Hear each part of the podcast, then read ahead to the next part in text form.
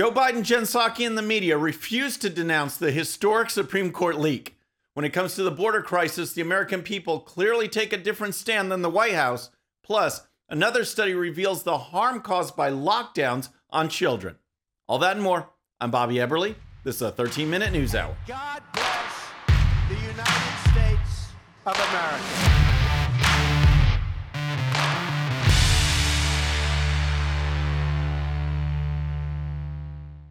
Okay, friends, welcome to the show. Happy Friday. I hope you had a great week. If you're new to the show, thank you so much for tuning in. We're going to start with the fact that I've been gone for a while thanks to the man keeping me down. That's right. The thought police at YouTube determined that one of my videos violated their community guidelines on COVID.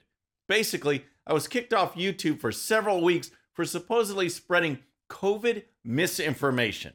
It's just ridiculous, of course, because anyone who has watched this show in the past knows that I deal in data, facts, and the science. All three of those are areas that the Democrats and media talk about, but conveniently never actually follow. But I'm back now, so let's get on with the show. We're going to lead with Jen Psaki, Joe Biden, and the radical left, who are showing that this era of inclusion and tolerance that the media talked about as Biden was being sworn in as president is 100% false. Biden never misses an opportunity to divide this country. He has called voter ID advocates supporters of Jim Crow. He has called people who want to keep the filibuster domestic enemies. And now we have this historic, unprecedented leak of a Supreme Court draft opinion, and Biden is using that issue to once again go on the attack and label Americans as extremists. Here's Biden because this MAGA crowd is really the most extreme political organization that's existed in American history, in recent American history. Yep, that's the media's great uniter. Funny how, with so many people hurt and killed during the BLM riots, with billions of dollars in property damage and businesses being wiped out and destroyed, that Biden, the Democrats, and the media said nothing. Now, it appears to be open season on Supreme Court justices, and instead of condemning not only the leak, but the threats against the Supreme Court justices, Biden is stirring things up, and his comments are just the beginning. Pro choice activists are planning protests in churches on Mother's Day and are preparing visits to Supreme Court justices' homes next week to express anger over an anticipated ruling overturning legalized abortion. The activist group Ruth Sent Us named for the late liberal justice Ruth Bader Ginsburg, is challenging people to protest inside a Catholic church on Sunday, and it published a map purporting to show Republican appointed justices' homes for a Walk By Wednesday demonstration. That's right, the addresses of the Supreme Court justices are being spread around left wing cyberspace in an effort to intimidate these justices into changing the proposed ruling in the leaked draft. More on that intimidation in a bit, but when asked about the leak and whether it should be condemned, Jen Psaki said this. Again, because I think what is happening here and what we think is happening here is there is an effort to distract from what the actual issue here, which is the fundamental rights. I don't think they're at the same level. we don't think they're at the same level. So they're not at the same level, but would you agree that it's still worthy of condemnation? Well, look, I think there has been a call for an investigation by leaders of the Supreme Court. Decisions on that and how it will be pursued will be made by the Department of Justice and others. And that's certainly their space and, and right to, to make that decision in government. That's how government is set up. Unreal. She won't even answer the question. Biden, Psaki, and others in the White House acknowledge the leak is unprecedented, but they won't condemn it. Then Psaki added this. What we've also seen, Peter, is many Republicans who are trying to overturn a woman's fundamental rights try to make this about the leak. This is not about the leak. This is about women's health care and women having access to health care and making choices with their doctors. And we are not we are working not to not allow that to be the distraction. Who would have ever thought that the taking of an innocent human life would be described by some as women's health care? It's just outrageous, but that's just the leak Psaki was also asked about the protest planned outside the homes of the Supreme Court justices. Here's that exchange. Do you think the progressive activists that are now planning protests outside some of the justices' houses are extreme. Peaceful protest? No, peaceful protest is But- not extreme. Some of these justices have young kids. Uh, their neighbors are not all public figures. So, but would the president think about waving off activists that want to go into residential neighborhoods in Virginia and Maryland? Uh, Peter, look, I think our view here is that peaceful protest, there's a long history in the United States and the country of that. Doxing apparently is okay. Intimidation in neighborhoods is apparently okay. Leaking a draft ruling from the Supreme Court is apparently okay. Everything is okay according to Biden and Psaki as long as it advances the left wing agenda. And here's the thing the justices are supposed to rule on the Constitution. They are not legislators, but these left wing activists want them to rule based on what the left thinks about abortion, not whether it's constitutional, not whether Roe versus Wade was ruled correctly. They don't care about that. The left sees the Supreme Court as just another legislative body that they can intimidate into voting their way, regardless of what the Constitution says. That's Congress. That's not the Supreme Court. All right, next let's talk about the crisis at the border. But first, if you're new to the show or haven't subscribed yet, regardless of platform, just search out my name, hit that subscribe button, make sure notifications are turned on. That way you can follow the show and help us grow. So, next we have the crisis at the border, a crisis that falls squarely on Joe Biden and his administration. A crisis that, in the eyes of the radical left, is not a crisis, but instead an opportunity. An opportunity to flood the country with drugs, crime, chaos, and what the left thinks will be poor, government assisted Democrat voters. America has been flooded by illegal border crossers since Biden took office. And with the removal of Title 42, which Biden wants, the situation is about to get a whole lot worse. The American people, however, are clearly on the other side of the issue. Here's the story. The majority of American registered voters want President Joe Biden to keep in place a public health authority known as Title 42 that has been used at the United States Mexico border for over two years to stem illegal immigration, a new poll shows.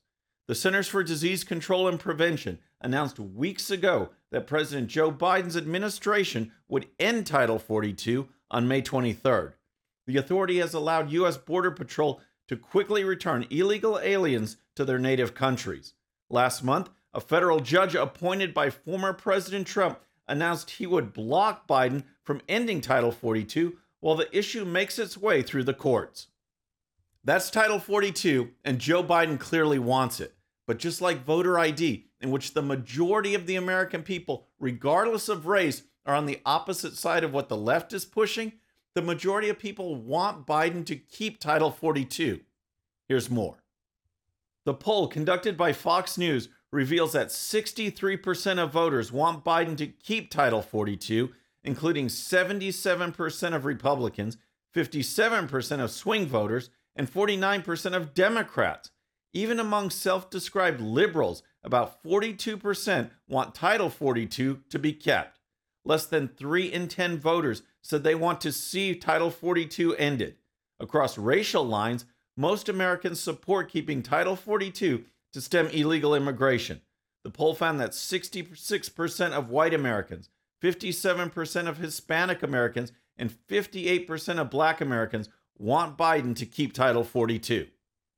America is getting swarmed at the border. We don't have enough personnel to handle the job. And deterrents that actually worked, like the border wall and remain in Mexico policy, are not part of Biden's agenda. And while Biden continues to push open borders and lawlessness, the American people are giving him failing grades on the issue, and actually every other issue as well. All right, next let's talk about the COVID lockdown effects on education after a word from our sponsor. I want to tell you about my friends over at World Fair. If you have a photo of your childhood home, your favorite travel spot, your hometown football stadium, whatever it is, World Fair takes that photo and turns it into a hand drawn work of art. These sketches make great gifts, moving announcement cards, invitations, and more. So many possibilities that World Fair can do for you. And all you need is a photo. Just use the link in the description and use coupon code BOBBY13 for 10% off your next purchase. Okay, so now that America is moving on from COVID, despite the best efforts from Democrats, media, and big tech, a number of studies are coming out related to policies such as the COVID lockdowns. Now, many of these studies are revealing what we already knew more than a year ago, actually almost two years ago. But an interesting one has been released from Harvard, which really puts the radical left in an even worse light, as they are fixated on sexualizing children and promoting racial division and shutting parents out of the process, these same leftists were also the ones pushing lockdowns and remote learning, which put children at a severe disadvantage compared to areas around the country that stayed open. Here's a story. Students that were forced into remote learning due to school closures experienced significant learning loss, which hurt poor and minority students the most, according to a study conducted by researchers at Harvard's Center for Education Policy Research. The study looked at the consequences of K 12 hybrid and remote learning over a period of 2 years, starting in the fall of 2019, and found that students who were in person for the majority of the 2020 2021 school year on average lost about 20% of a year's worth of math learning, while students who were learning remotely suffered a 50% loss of a year's worth of math learning in the same time period. You know what those on the woke radical left are probably thinking? Who cares? It's only math. I mean, who needs math?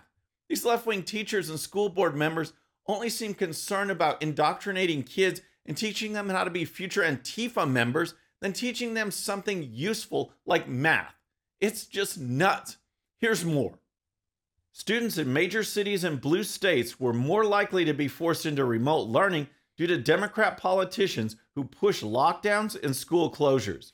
Teachers' unions also lobbied extensively for remote learning throughout the pandemic. Cecily Myart Cruz, the head of Los Angeles' largest teachers' union, denied that lockdowns and remote learning harm students, claiming there is no such thing as learning loss.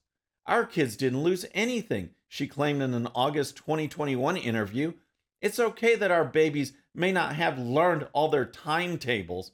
They learned resilience, they learned survival, they learned critical thinking skills.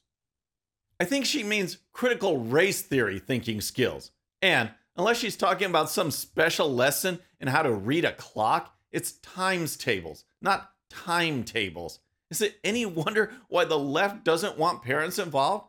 They don't want parents to have a say. They don't want parents to know what books are in the library. They don't want parents to know what is being taught. And now we see parents stepping up and taking control back from the radical left. But there is so much work to do. In my area of Fort Bend County, Texas, school board elections are tomorrow, Saturday, May 7th. Please go out and vote, or we're going to get a lot more sexual indoctrination of eight year olds and a lot less timetables. Okay, today we've had Joe Biden, Jen Psaki, the left's push for open borders and lockdowns. We need to ask them do you have a relaxed brain? I got what you call, like, I don't know, a relaxed brain. First, a bit more on the education front, because Biden's education secretary, Miguel Cardona, was recently participating in a New Schools Summit, which, of course, was not focused on math, but instead focused on topics like this. State legislatures right now are also proposing a range of bills restricting what educators can teach or say in the classroom. And we know that these efforts are protect, preventing the accurate teaching of history, a focus on social emotional learning, and discussions about race, gender identity, and our sexuality. And so I was really curious to hear how is the part the department supporting educators right now as they face this crisis? First of all, that host clearly summed up the priorities of today's education race, gender identity, and sexuality. And it's just interesting that efforts to have teachers focus on things like math, science, and reading have created a crisis, in her words. But listen to how Cardona responds. Um, what I say to the folks on the call and educators across the country let's remember who we serve. Let's remember Education Unites. Um, and let's control the narrative of what we're doing in our classrooms to teach uh, the correct history. Control the narrative and teach the correct history.